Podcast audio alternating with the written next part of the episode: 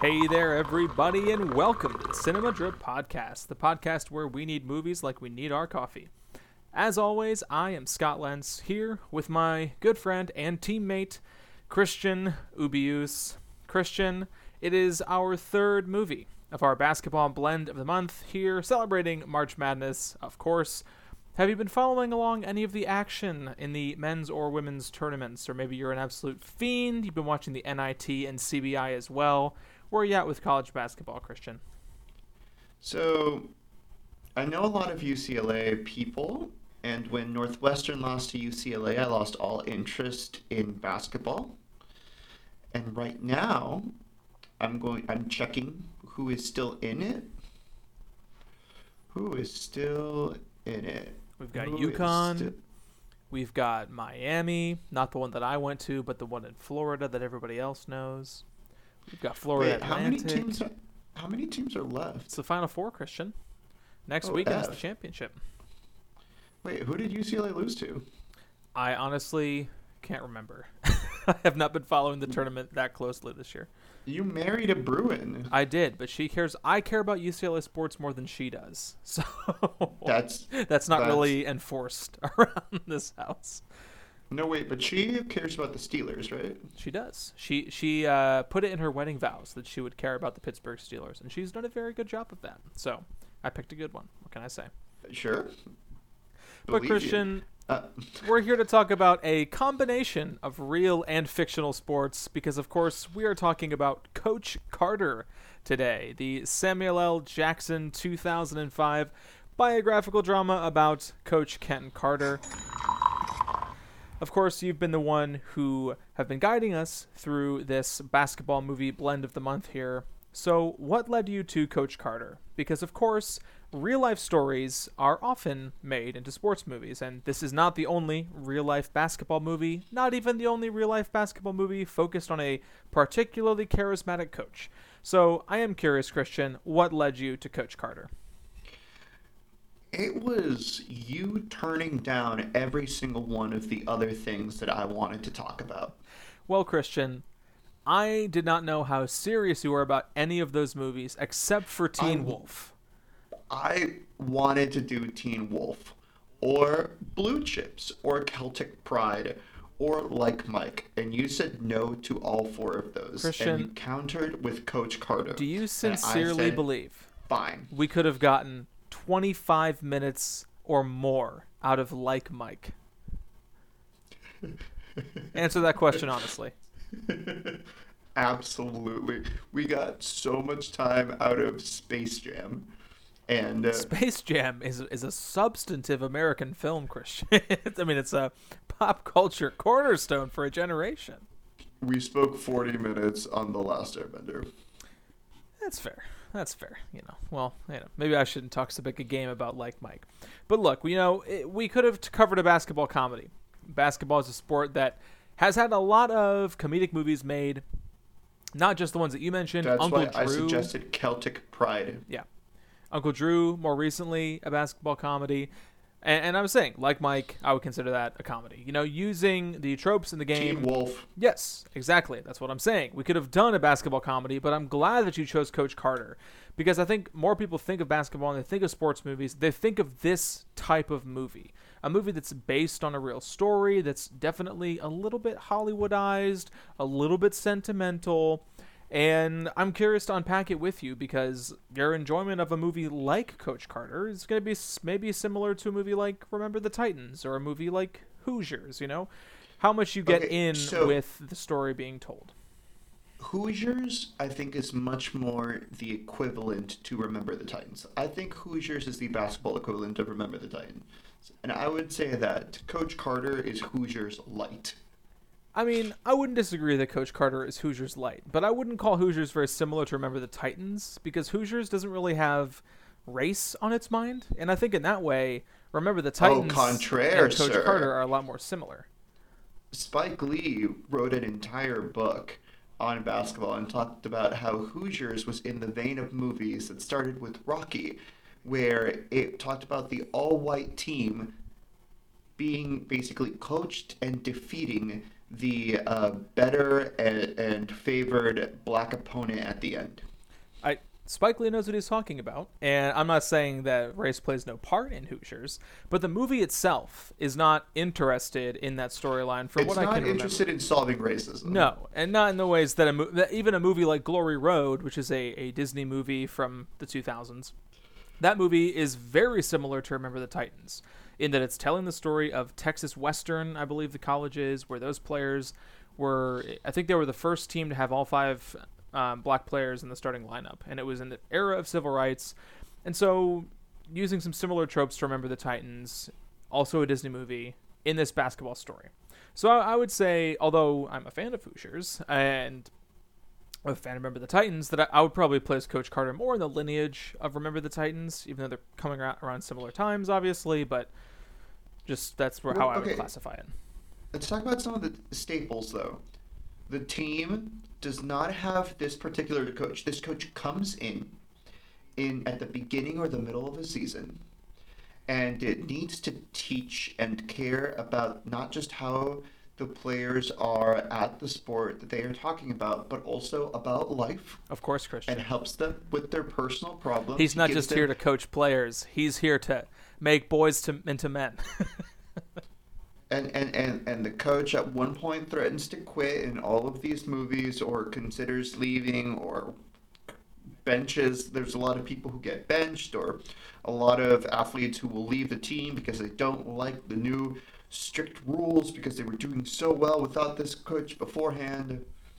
It is that th- th- that's that's what we're dealing with. Also, I know I put this on the outline. By the way, I feel so fancy when I say that it's on the outline when it's just a text message. Christian, you're you're like a bad magician. You're revealing our secrets to the listeners. okay, look, this is this, we we just need a little bit of substance of substance. But so the director, Ron Carter, Thomas Carter. No one. Thomas Carter. Thomas Carter. The di- the director. Oh yeah, Thomas Carter. Why did I put Ron Carter? Who's Ron Carter? I don't know, Christian. I bet he's a swell guy wherever he is. But he sure as Okay. sure as heck didn't direct this movie. So Thomas Carter directed Swing Kids. He also directed the biopic of, of Gifted Hands, which tells the Ben Carson story. I have seen both of those movies. Both of them emotionally manipulative. They force you to cry. When did you watch Gifted Hands, the Ben Carson story, which, if I'm not mistaken, is a TNT original?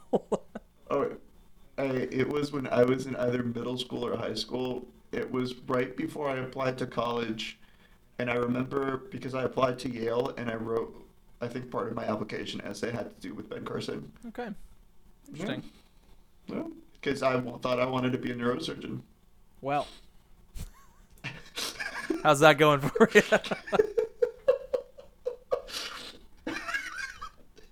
Um, I don't need a comment on what I do for work. Anyway, Christian's former life aspirations aside, yes, Thomas Carter has uh, made his fair share of weepies. Not only has he made weepies, he's made multiple sports movies. He made a movie called When the Game Stands Tall more recently, which, from what I can remember, is also it's also maybe a faith-based movie or at least one that is explicit about the faith involved of the coach and the players and the particular story that it's telling but he's also been working in hollywood for literally decades this guy's been working in television since the 80s and still continues to direct in tv almost to this very day his most recent credit is from 2021 so he was off last year but has multiple things in the pipeline according to imdb so uh, he will i'm sure he will be back soon very uh, seemingly very reliable studio hand. He's made movies, he's worked in television, he does sports movies, he does dance movies like Save the Last Dance, which might be the most notable movie he made after Coach Carter, but Okay. I, I need to point something out in this movie. point it out. Well, two things. One, Octavia Spencer is in this movie. Indeed she is. Indeed she is in this movie. A very small part. A little early career Octavia Spencer for everybody. But definitely looking at her and thought, this is Octavia Spencer. And she does not even have really a named character. Huh. This is interesting. Also, another person in this movie is Channing Tatum. yes, we have young Channing Tatum playing the white guy on the uh, the inner city school basketball team. Yo, young Channing Tatum still ripped. Young Channing Tatum was still ripped. Of course, he's playing a high school senior and was probably 22 at the time this movie came out anyway. But he was If actually he was only 22 at the time. Good for them because it's true. they, yeah, yeah, yeah. But he's Right, uh right. I mean this is just this is a a, a funny cool kind of moment for Channing Tatum because before this he was a dancer. He had been in a few music videos. He had an episode of CSI Miami in 2004, but he makes his feature film debut in Coach Carter. Wait, wasn't he a stripper? W- w- Well, this like during yes. the time that he was a stripper? No. I think he was a stripper much earlier in his career, and he and he had moved into 22, how much? Well, Christian, I don't know how old he actually was. He was born in 1980. This movie came out in 2005 or 6. Five. 2005. Okay, so, So he's- 2005. so he's 25. Probably 20, 24 when he was making the movie, 25 when it comes out. So he was, I, I'm assuming Just he was a stripper 18, 19, 20 in that range. He moves into dancing a little bit more, uh, a little bit more wholesomely, if you will, in music videos as opposed to strip teases and shows. But then he does move into acting. He also was a model, so he, he worked a variety of jobs in the entertainment industry, but this is his debut feature film performance. And of course, he would go on to be the biggest star from this movie, not named Samuel L. Jackson, who is a- an untouchable movie star. But But but let's talk now because it, it's the man, the myth, the legend, Samuel L. Jackson. of course, Now, this movie comes out the same year that Star Wars Episode 3 comes out. Which is just. We're talking about range, man. That's range. But Samuel L. Jackson, I mean, he's already been Academy Award nominated because in 1994 he was in Pulp Fiction. Outside of that, like in the 90s, it's just string after string of, of, of well, I mean, decade defining movies. He's in Goodfellas. He's in, I mean, if we're talking about Spike Lee, he's in Jungle Fever. He's in Patriot Games. He's in Jurassic Park. I'm just using a movie a year right now. Uh, uh, let's see. He's in A Time to Kill. I have seen Long Kiss Goodnight. He's in Eve's Bayou in 97. Jackie Brown also in 97. Out of Sight in 98. Star Wars Episode 1 in 99. Shaft in 2000. Like, what the frick? I mean, Samuel L. Jackson has had one of the most legendary careers in modern Hollywood. He's I'm not sure if he still holds this title. I think he does, but he is the most financially successful actor I think so. in the history of Yeah. Hollywood. His movies have made more money than anybody else's movies because this guy works all the time. He's got 197 credits, at least according to IMDb. And as you're identifying, he has just had a penchant for being in big movies. People recognized his his talent, his charisma, and he's of course coming up in the 90s and he's working in supporting parts. He gets attention from the Academy for his performance in Pulp Fiction. He's then bouncing it out with leading parts in smaller movies, supporting parts in bigger and and supporting parts in bigger movies, and ultimately starts to break out into a full-fledged leading man. As as you note, he's of course playing a supporting part in the Star Wars movies, but he's also opening movies like Coach Carter, which opened up in Martin Luther King weekend in 2005 and opened at number one at the box office. It was a pretty financially successful movie, and a lot of that has to do with the fact that Samuel L. Jackson's playing Coach Carter. You know, inspirational sports movies get made all the time, especially in in this era, but if you don't have Samuel L. at the center, who's to say how much how well it does? It, it- this guy is bringing people to the theater. But this okay, so this is also this is 2005, right? So we're catching him at an interesting time. So this is a year after The Incredibles comes out. And I do say that because I mean Frozone is a legendary character of animation.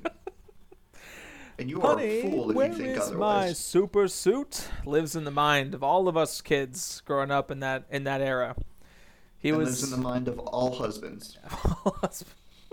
of all husbands in, in conventional and stereotypical heterosexual marriages.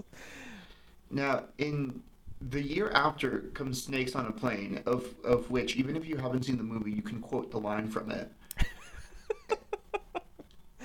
and It this is is just a couple of years before Iron Man comes out, where he's only in the post credit scene, but he is helping kickstart the entire Marvel Cinematic Universe.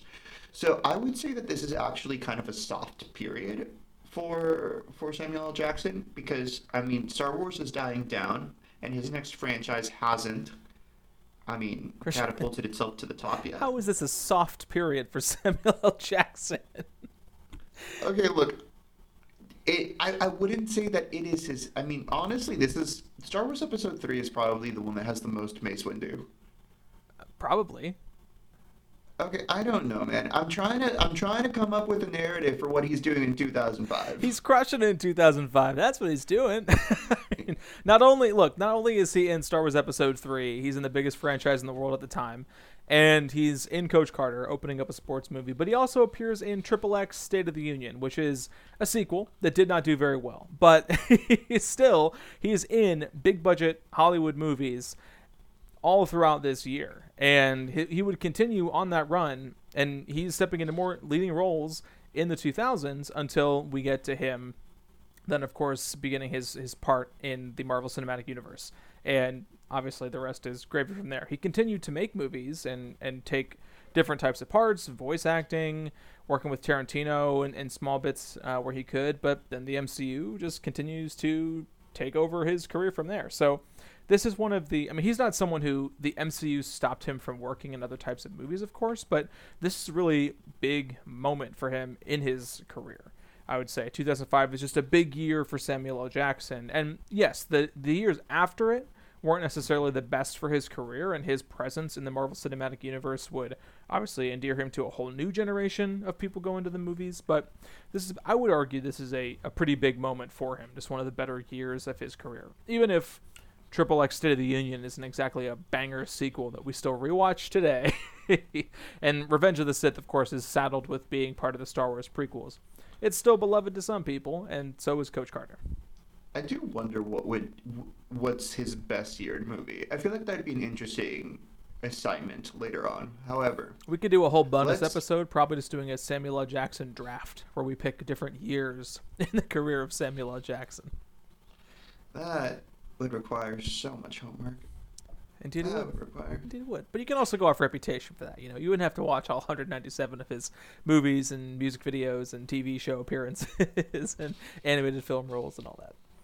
Because am I really trying to rewatch Kingsman: The Secret Service? Actually, 2015 is a good year. It's Chi-Raq, Avengers: Age of Ultron, Kingsman: The Hateful Eight, and some movie called Barely Lethal, which I have no. Okay, we need to start this. We need to start talking about this movie.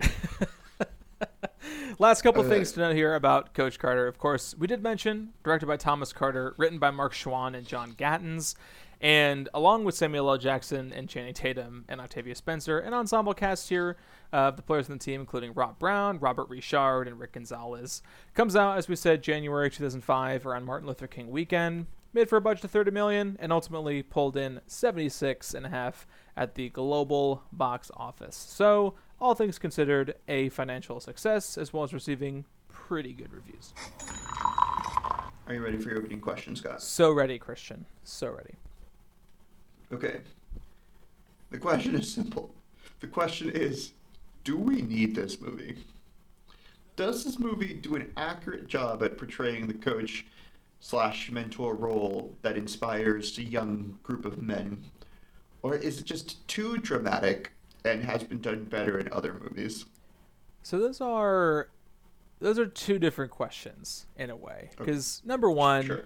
do we need this movie? To be fair, we don't need any movie. Uh, That is false. We need I need WALL-E.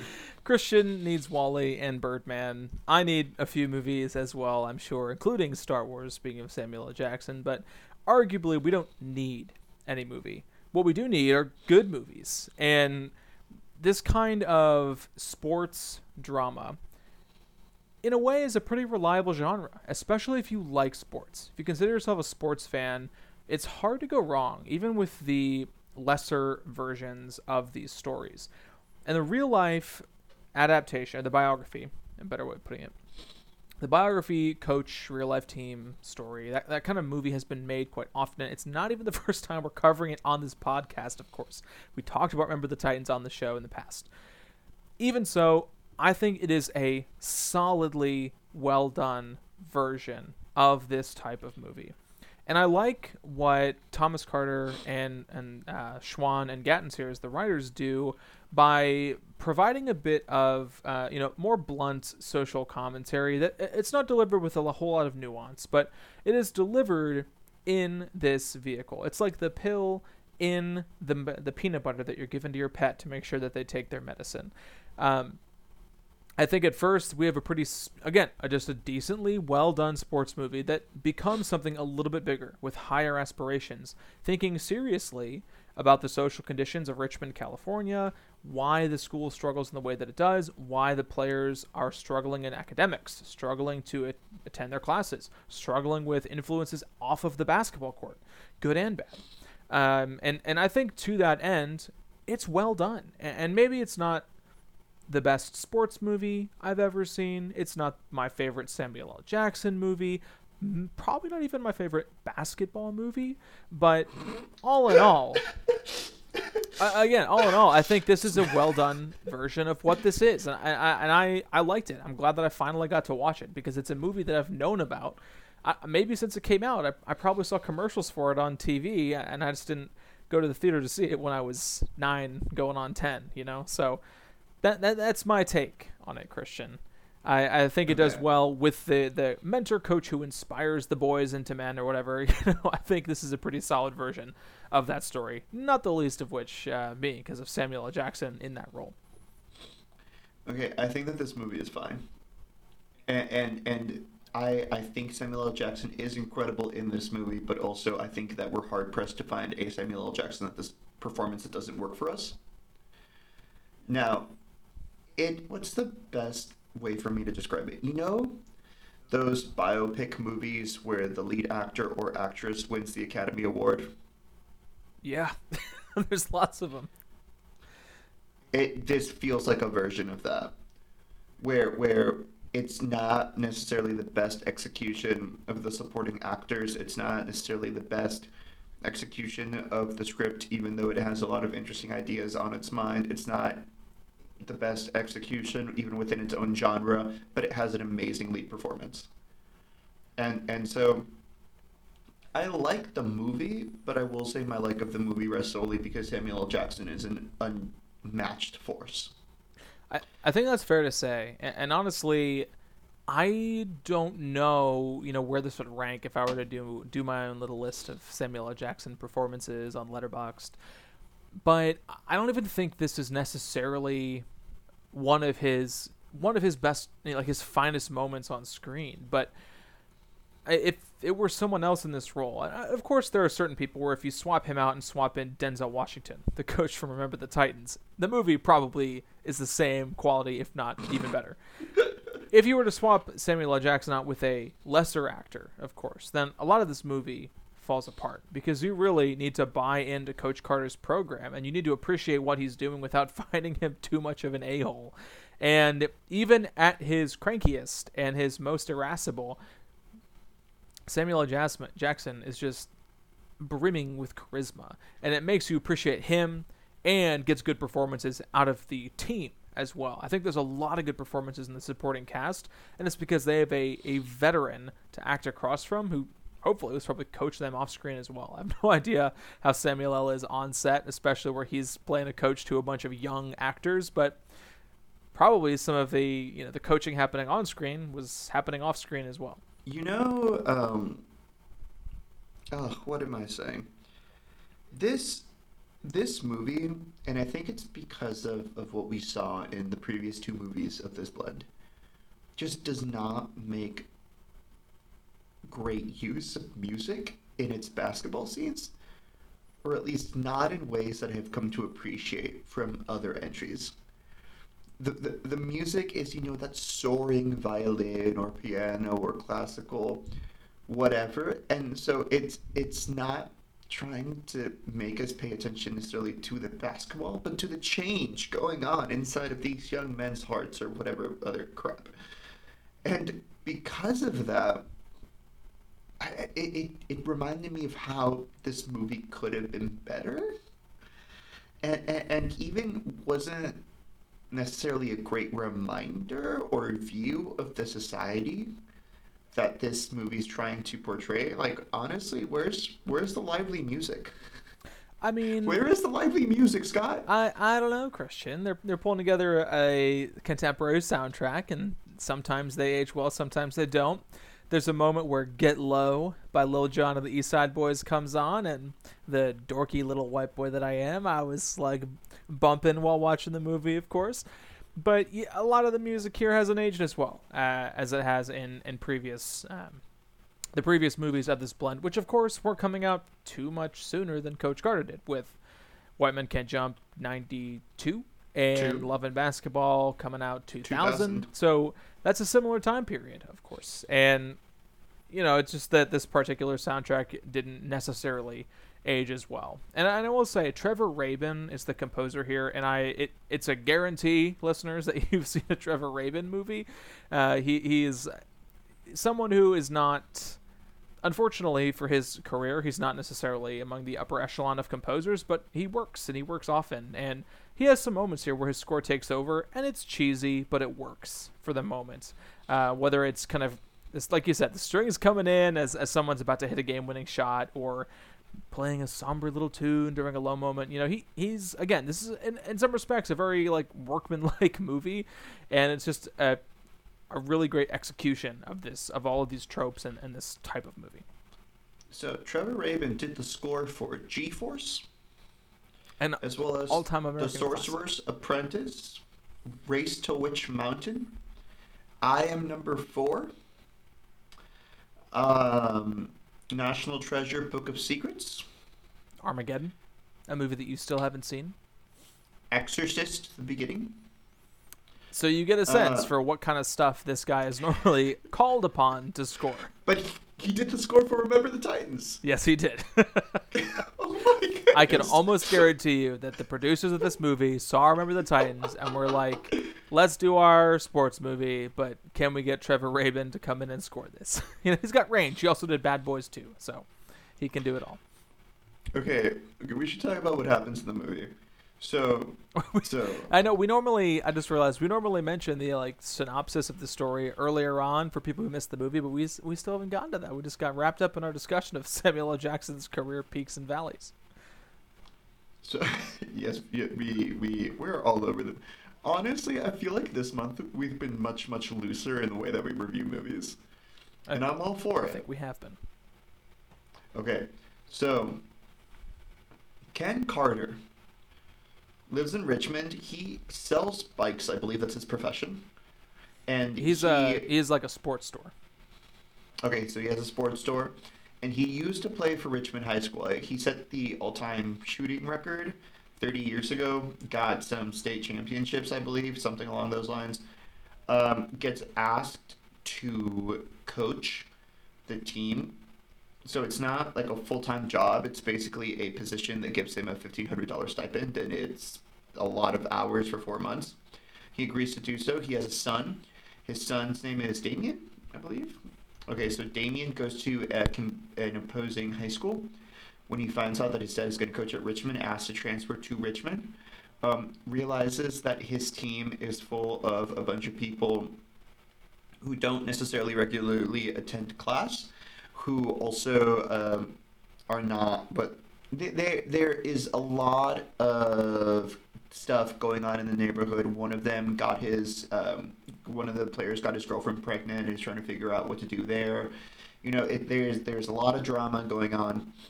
Um, and decides that he wants to shape these men into people who can get basketball scholarships and go to college outside of just doing this. And because he cares so much about their academic careers, he actually gets in trouble because when he finds out that they're not performing at the academic level that he wants, he locks the court. He locks the basketball court, says no one can play until your grades get up. And the entire town is in an uproar. But uh, yeah, and it's a story of how his team comes together.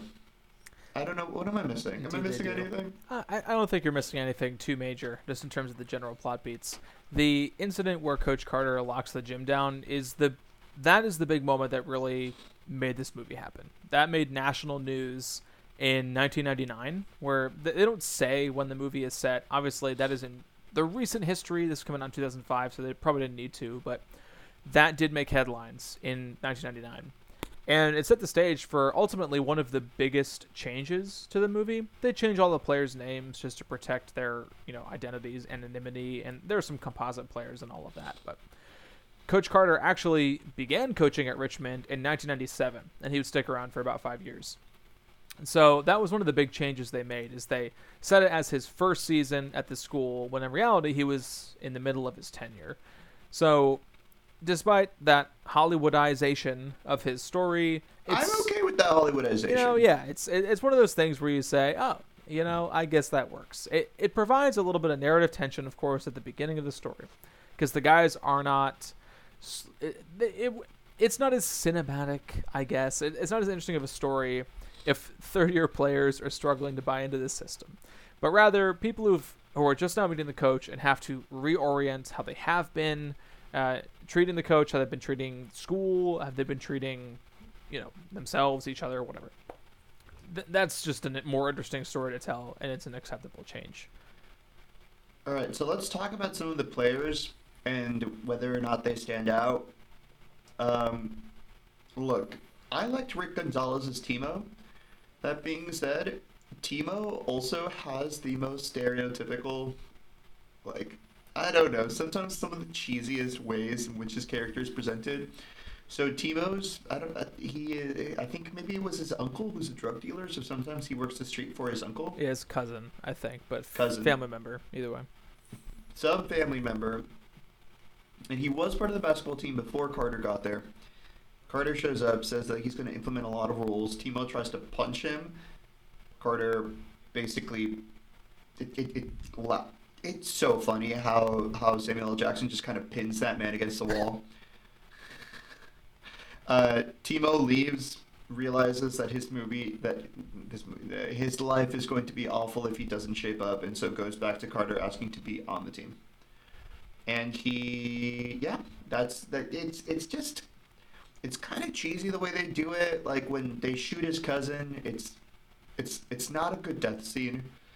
Let's just say that it's just his no is is is is not great, but you know, I, I, I, I didn't he, I didn't think much of that. Uh, to me, I I didn't think negatively of it. I should say. He's lively though. He I, there's a lot of energy coming off of the screen when he's there.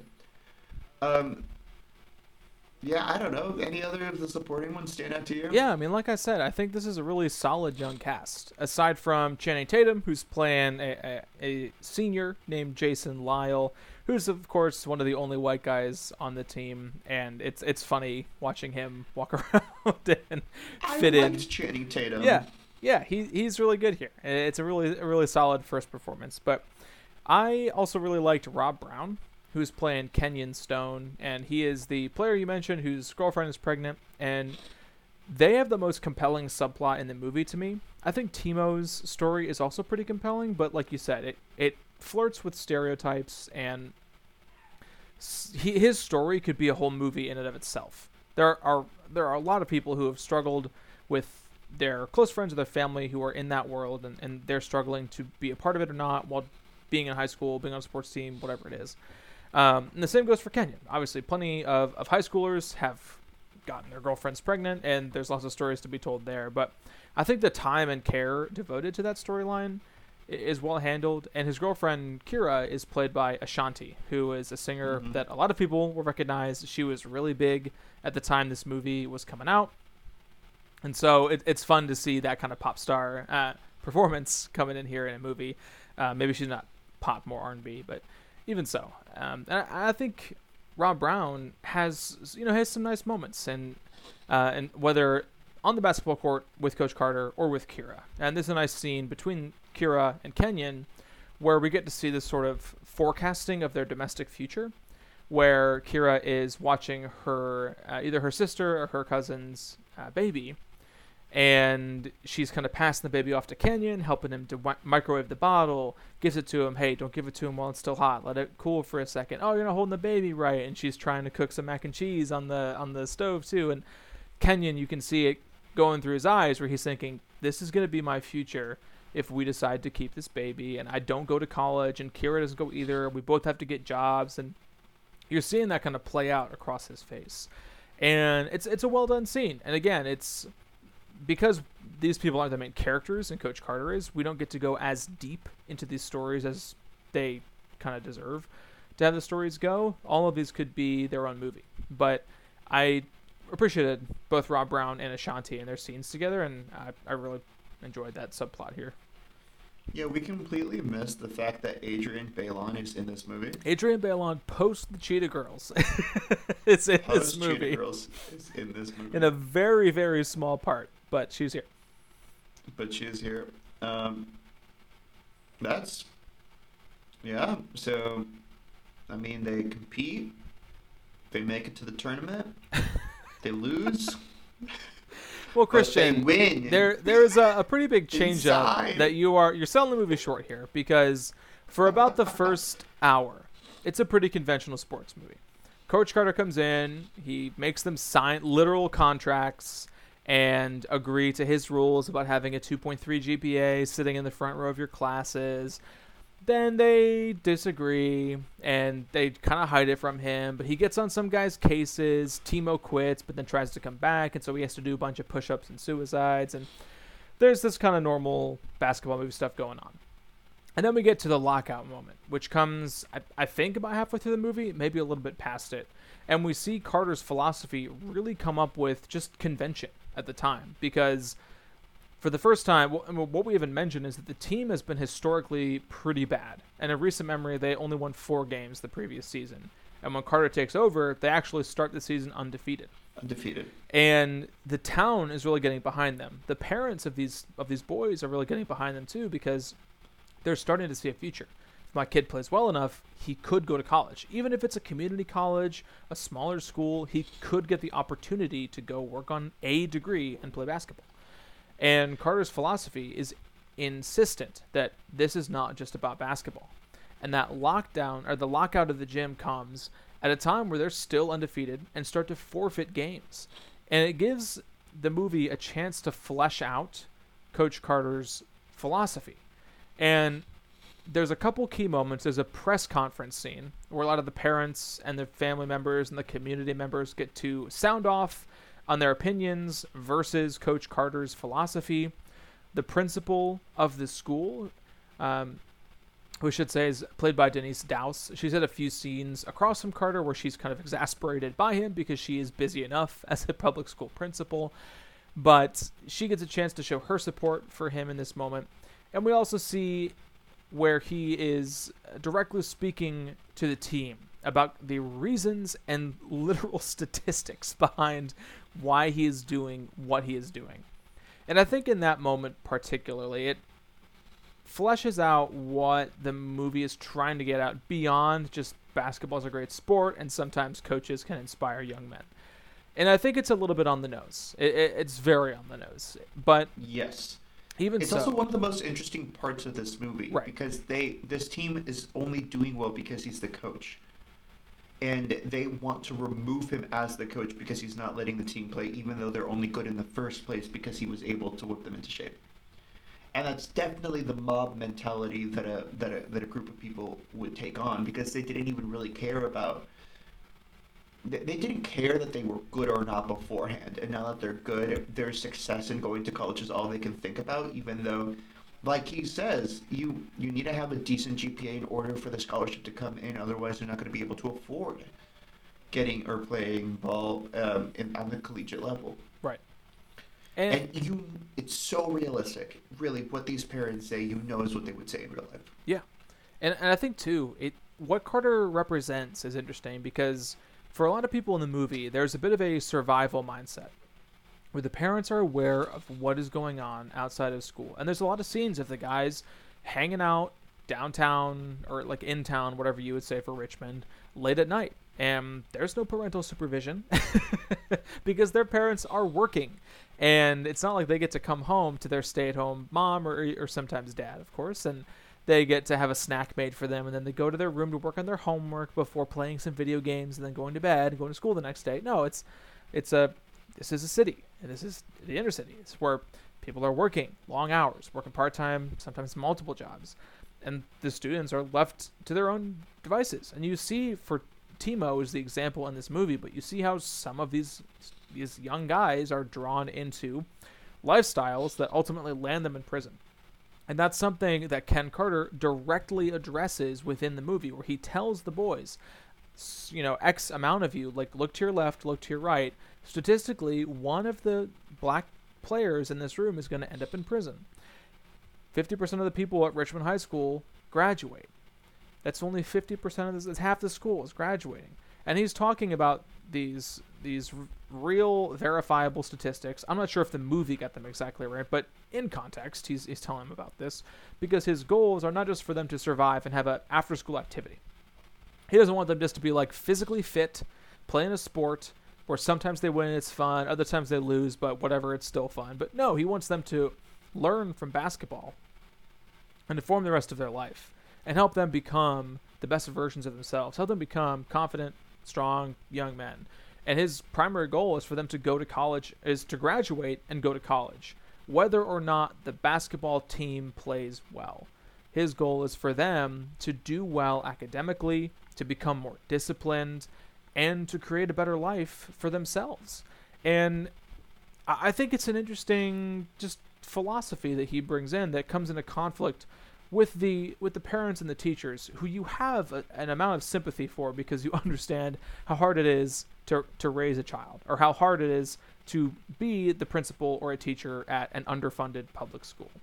And, yeah. and that's what I really appreciated about the movie once it kicked into gear later on in the back half of the movie. Okay, um, I will say, in the interest of time, we're going to skip a couple of things, all right? All right, Christian. I trust you. All right, replace one character with Russell Crowe. we got to cut out any any other more serious elements of this review. We got to get to the meat. We got to get to the real source of protein here. All right, Christian. I've thought long and hard, and my answer is not that interesting. I know, I know last time we both had a good one for White Men Can't Jump, but are you ready for my R- Russell Crowe replacement? Um, sure. Okay. What, what's what's your Russell Crowe replacement? So during the press conference, a few of the parents and community members get up and they're like, "Hi, I'm this person's mom. I'm this person's uncle or whatever." And one guy gets up and he's like, "I'm Jason Lyle's uncle." And basketball is the only thing that kid has. Just imagine with me for a second, Christian, if that was Russell Crowe with an unchanged accent. Mm. Hi, I'm Jason Lyle's uncle. That boy's only got basketball. That's my replacement. Um, okay. All right. I think I would replace Channing Tatum. so, you're not going for the age appropriate swap that I did. You're just putting in Russell Crowe into the role of a high school senior when he was like. he was probably in his 30s at that point. Let's see. We're gonna see how old this man is in 2005. You telling me you wouldn't want to know? I I mean, come on. You you you you can't tell me you wouldn't want Samuel L. Jackson to be coaching Russell Crowe. Russell Crowe was born in 1964, which would have made him at least 40 at the time this movie came out. So no, Unless Samuel L. Jackson is taking on a different type of movie where he is coaching maybe a professional team of some kind. If no, if twenty five year olds can play high schoolers, why can't forty year olds? I think the reasons for that are obvious, Christian. and it comes from okay. a little movie called Grease, where they tried to hide the fact that that's what they were doing. Now, Emma Thompson replaces one character. Yeah, th- see, this is you know this is a tougher question. I think there's an obvious answer. One. I think there's an obvious answer, and I'm unfortunately going to take it. And I like Denise okay. Dowse in her role as the principal, but I think okay, we're thinking the same thing. Having Emma Thompson there to go to kind of come uh, be be the verbal sparring opponent for Coach Carter, who, who can't deal with his obnoxious requests for academic progress reports, because she's trying to deal with the police coming to her high school. You know, I, I think Emma Thompson could have done that well. Again, inexplicably British British principal at this Actually, North I- California school, but I have a better answer. okay. Kira. No, Christian. What are we talking Why not? about? Because You, you, because Kira me, is a high school. Kenyon Stone coming back, talking about how he's gonna have a a, a, a son or daughter with Emma Thompson. Is it just one of the greatest things ever? Christian, Emma Yeah. Thompson was born in the year 1959. So she would have been 45 when this movie came out. So no, I don't want her playing the unintentionally pregnant high school senior girlfriend to another Okay. high school senior. What if you remove the fact that she's in high school and she's just his girlfriend? so she's a predator because she's preying upon this teenage young man before he is of legal age? No. Okay, fine, fine, fine, fine, fine. Now I told you that I would be hiding the last category from you. Yes, even in the even in the outline here, it says Russell Crowe, Emma Thompson, and mystery. Who's the mystery? Yes. Okay, so the mystery here is Reese Witherspoon, but this Reese Witherspoon wins the Academy Award for Best Actress for Walk the Line this year, or from from this movie year. If you replace Samuel L. Jackson with Reese Witherspoon for one scene, which scene is it? If I replace Samuel, oh my gosh, Christian. Oh my, this is an uncomfortable question. Just for It's one scene. hard. Well, yeah, it's kind of hard because you could pick any of the scenes where Coach Carter is laying down the law for his for his team, or he's enforcing his rules. But I will specifically, for the sake of comedy, choose the scene where Coach Ken Carter explains to the team why he does not want them using the N word at practice. And calling each other the N word because even if it's affectionately, the word history of that word has has been to dis- disrespect and put down black people. And he's telling them why he does not yes. use that word. And having Reese Witherspoon explain that would be deeply uncomfortable. and that's why that's my selection, my one scene. I agree with you. I think that is the one scene Reese Witherspoon should have come in for. Now, Christian, I'm going to give you a separate prompt for Reese Witherspoon. Okay. And I'm going to ask you create a role and cast her in it. My choice here, because she was Okay. born 1976. So How how old would she have been? Thirty. she would have been almost 30. 1976, she would have been like 28 or 29 when the movie came out. So I'm casting her in the role of Jason Lyle's older sister. And they have they have a Okay. tempestuous relationship. We're going to add some layers to Jason Lyle. We're going to see his home life a little bit. And and maybe she's even she's got a boyfriend who is like super mean to her and Jason tries to like step in and get involved but it goes bad for you know he, he gets hit or something you know that, that that's what what Reese would do So I was thinking along similar lines. Now, um, the first thing that came into my head, you know, trying to do quick math as to how old she was, I was thinking you could cast her maybe as the 36 year old mother to Jason Lyle. I, I, I, don't know, or something along those lines. But I think one thing that could occur is that she is a teacher at this school and she becomes one of the only allies that Carter has. that that's the other good option I would say Okay. I, I, I like that we've started to introduce this to these to these movie reviews. I think that it's really giving it some heft. yeah you know it, it it's fun it's fun to think about where uh where famous Hollywood actors would have been uh, if they were cast in these movies that we're covering so who knows we might have to bring it back for future blends of the month All right. Now, um, we are done with our review for the movie, Christian and we are Before we move Yes. on, would you recommend Coach Carter? Like, would you give it a positive review? Where are you at with that? Um, I think it's not bad.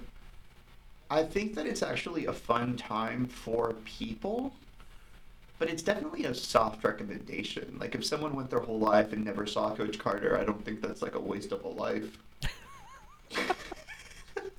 That's you know that's kind of a high bar to pass, but I, I think I would agree. It sounds like maybe I, I liked and appreciated it a little bit more than you did, Christian, but we're in a similar spot where if you like sports movies, if you're a big Samuel L. Jackson fan, maybe you want to see Channing Tatum's feature film debut, whatever it would be, Coach Carter is definitely worth a watch, and you're not okay. really going to regret watching it. But there are better this versions. Has broader appeal, though. Yeah, I feel like someone who's not a basketball fan or a sports fan would like the inspirational aspect of this story. Right. Whereas I think someone who likes, I don't know, someone who's not a sports fan would have some difficulty with White Men Can't Jump.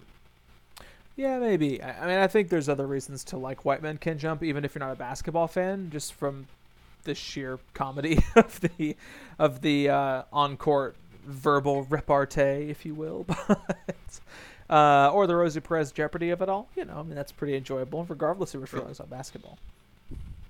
Okay, um, Coach Carter streaming on Paramount Plus, rentable a variety of places. Basketball month has come to a close. So, Scott, um, we have some awards to dish out. Yes, and we we're going to start. And I know I sent these to you. We're going to start with the best basketball scene that we saw. Do you want me to go first? Uh, yeah. Why don't you go first? Okay. So I was thinking about this, and there are good basketball scenes in all three movies. I think Coach Carter yeah. scratches the itch a little bit, where you know the team is going to win, and it's a foregone conclusion, but they're dang it, they're pulling up for three, and you're just hoping that they make it. and White Men Can't Jump. I almost went with the final final game at the end of that movie, where Sydney and Billy are going to play these legendary street ball players, and the whole match or match, what am I? The whole game takes place in slow motion, and it just really focuses on the fun of the game of basketball and and yet I am going to go with a choice from Love and Basketball, our first movie okay. in the marathon here, and it's the moments where Gina Prince Bythewood as director puts us not only into Monica Wright's POV, but specifically we see basketball from a first person perspective. We hear Sanaa Lathan as Monica running through her internal monologue. We hear her kind of talking to herself, reminding, "Hey, hands up, hands up, play defense, play defense," or like, "Go for it." Get in the steal, things like that. And we see the, the play that unfolds through her eyes. it was just something that I really hadn't seen in a sports movie in a long time, and I don't think in a basketball movie ever. And it was one of those moments that really grabbed me to remind me that Gina Prince Bythewood is a great director. And as much as I, I liked White Men Can't Jump and Coach Carter, Love and Basketball to me was the the best directed movie, and that is one of yeah. the one of the reasons why I would I would say that. So that was my choice. What would you say, Christian? Best basketball scene? So I'm gonna go in the the first basketball game that we see in White Men Can't Jump, where um, it's it's him hustling them. They don't expect him to be a good player, and then at the free shoots at the end, he ends up beating Sydney despite all of Sydney's jibes against him. I feel like that's where the premise really kicks in, where you're bought into the, the, the just energy that Wesley Snipes' as Sydney has when you're bought into the just charm that Woody Harrelson's Billy has. It, I, I think that that was my favorite scene of basketball to watch. I have to say that is a great choice, especially because the opening of White Men Can't Jump is maybe the best part of the movie. I mean, there's some there's some great basketball scenes. The Jeopardy scene is fantastic, as we discussed last week.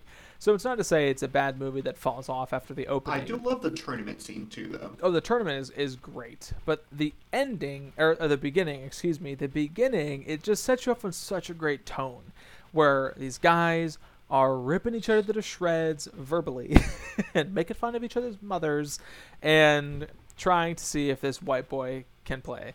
And it, it's just such a, a funny and fun opening to that movie that, as we discussed last week, I think they that Ron Shelton in writing and directing lost the tone of as he tried to make a coherent narrative and make a, and and create a plot. But uh, that beginning scene is is a great choice for the the best basketball scene of these three movies.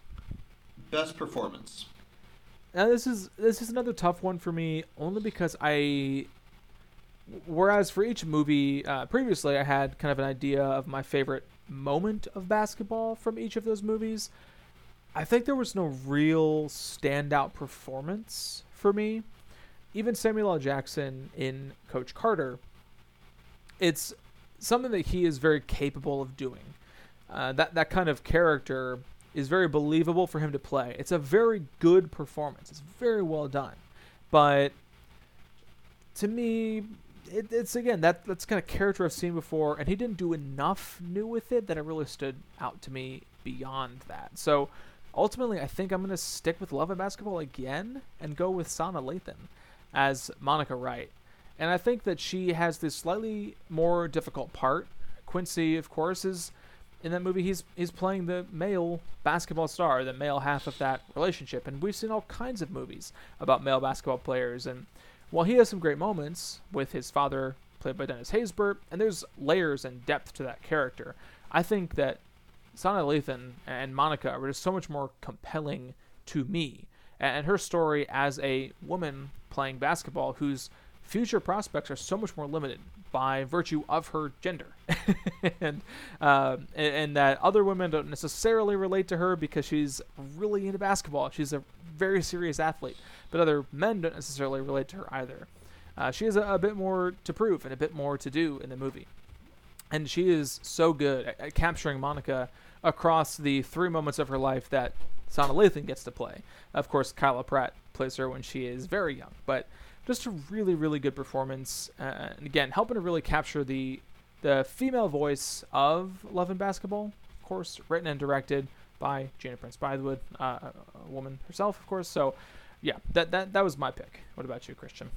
So I think it should be pretty obvious that I'm going with Rosie Perez's Gloria, because what's what's fun about it is that she is the I don't know stand-in character for an audience or for the spectator so she gets to see the consequences of basketball, quote unquote, or like why these specific people are doing this specific form of basketball, what it means for someone to try to do it for money. And she is able to pick apart the ridiculousness that she's seeing around her, as well as having her own career ambitions, which are, um, I mean, Love and Basketball has phenomenal performances. Love and Basketball probably has the best overall cast, but I, I, there's there's something about the what Gloria is putting up with, how she's trying to move forward, the energy that she brings, the the I the ah, just just that her commentary and her ability to call stuff out, which is what we would be doing if we were at a basketball game, is is is what I loved about it. Now, that being said, for Best Picture, I believe that we have the same. I was going to say, I went with Love and Basketball twice, and you went with White Men Can't Jump twice. And normally, yes. when we give the two preceding awards to the same movie, Best Picture goes the same way. But, Christian, based on at least your Letterboxd rating of Love and Basketball, I think I know that you are going to agree with me in that it was the best picture of this blend of the month. Yes, it was. So obviously, it, it's incredible. I've gotten to sing its praises a couple of times with my previous awards. So why don't you speak on it just as it is our both jointly our best picture for the month? Would love to know some of your uh, your thoughts on it. Now a few weeks removed from our original review. It's just the one that presents basketball the as as the most lifeblood. It's it's where basketball and yourself are tied together and when you, I we've seen many movies, you know, about artists, different painters or singers or, or filmmakers who they have to do this thing. And it, when you see how these characters have to do basketball and they see the world through that lens. The the basketball scenes are energetic. The the the soundtrack is amazing. Gina Prince Bythewood's score is great. The romance here is realistic. It's so natural. All of these characters are balanced so well. And it knows what it's trying to do. Like, yes, it is love and basketball here are equal. You don't need to sacrifice one to pursue the other. So that's that's what I that's that's my choice. Well said. We are in agreement. Uh, and again, just a, a really confident and uh, assured debut from Gina Prince Bythewood, her her feature debut there. Plus some great performances from Sanaa Lathan and Omar Epps as the leads, and a really richly developed supporting cast who, although they don't have as much screen time as the two leads do, get some really, really fantastic scenes to share with them. Whether it is Alfre Woodard playing Monica's mother and their their confrontation in the kitchen, or Dennis Haysbert playing Quincy's father and their changing dynamic over the course of Quincy's life. Just a really, really well done movie. And although I'm glad to have finally seen both White Men Can't Jump and Coach Carter, because all three of these were first time watches for me, Love and Basketball is definitely the one I can see myself returning to the quickest.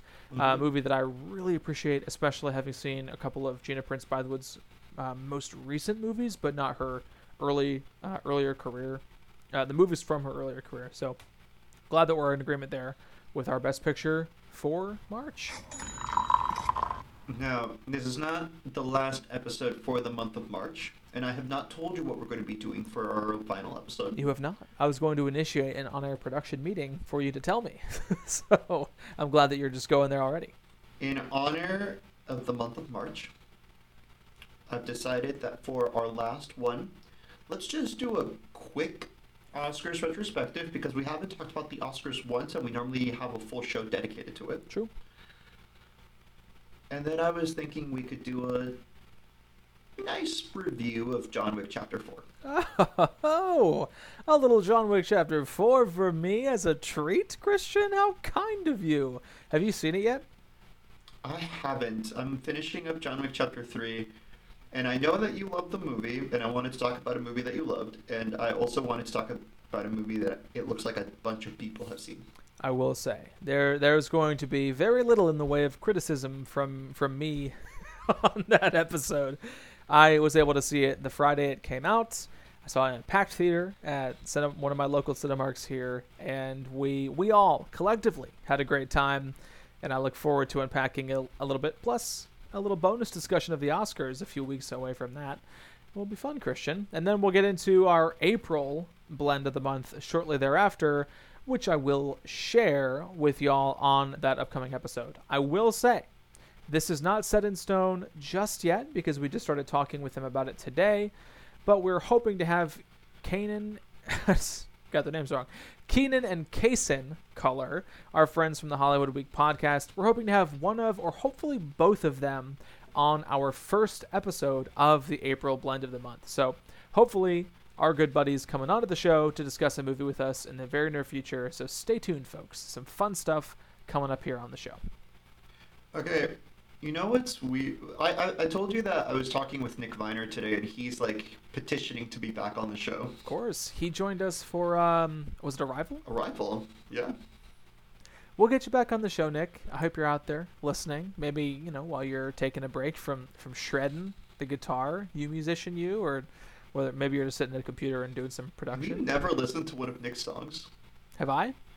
Yeah, they're pretty good. I I so I Nick, I'm sorry I did not listen to your music yet, but I will. what the f, man? That was over a year ago. I know. I know. That's why. That's why I'm really upset that you asked that question, and I hope that he misses this part. I hope. It, I hope he just checks out of this episode.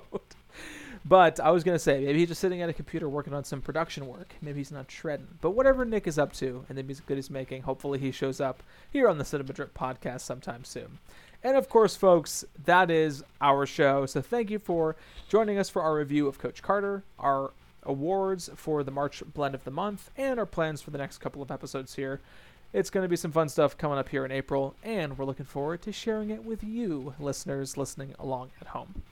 Of course, we thank you for listening, and there are a few things that you can do to support the show. Number one, please subscribe wherever you get your podcasts, and if applicable, leave us a rating and a review. Just helps us reach new listeners on those platforms as Spotify or Apple Podcasts or whatever podcatcher you prefer takes note of us seeing some more attention there. So thank you to those who have reviewed. Please do subscribe, and all that helps us grow. You can also send us an email to cinemadrippodcast at gmail.com. We're regularly checking our email inbox there for listener ideas for movies to cover on the show, or even full blown blends of the month.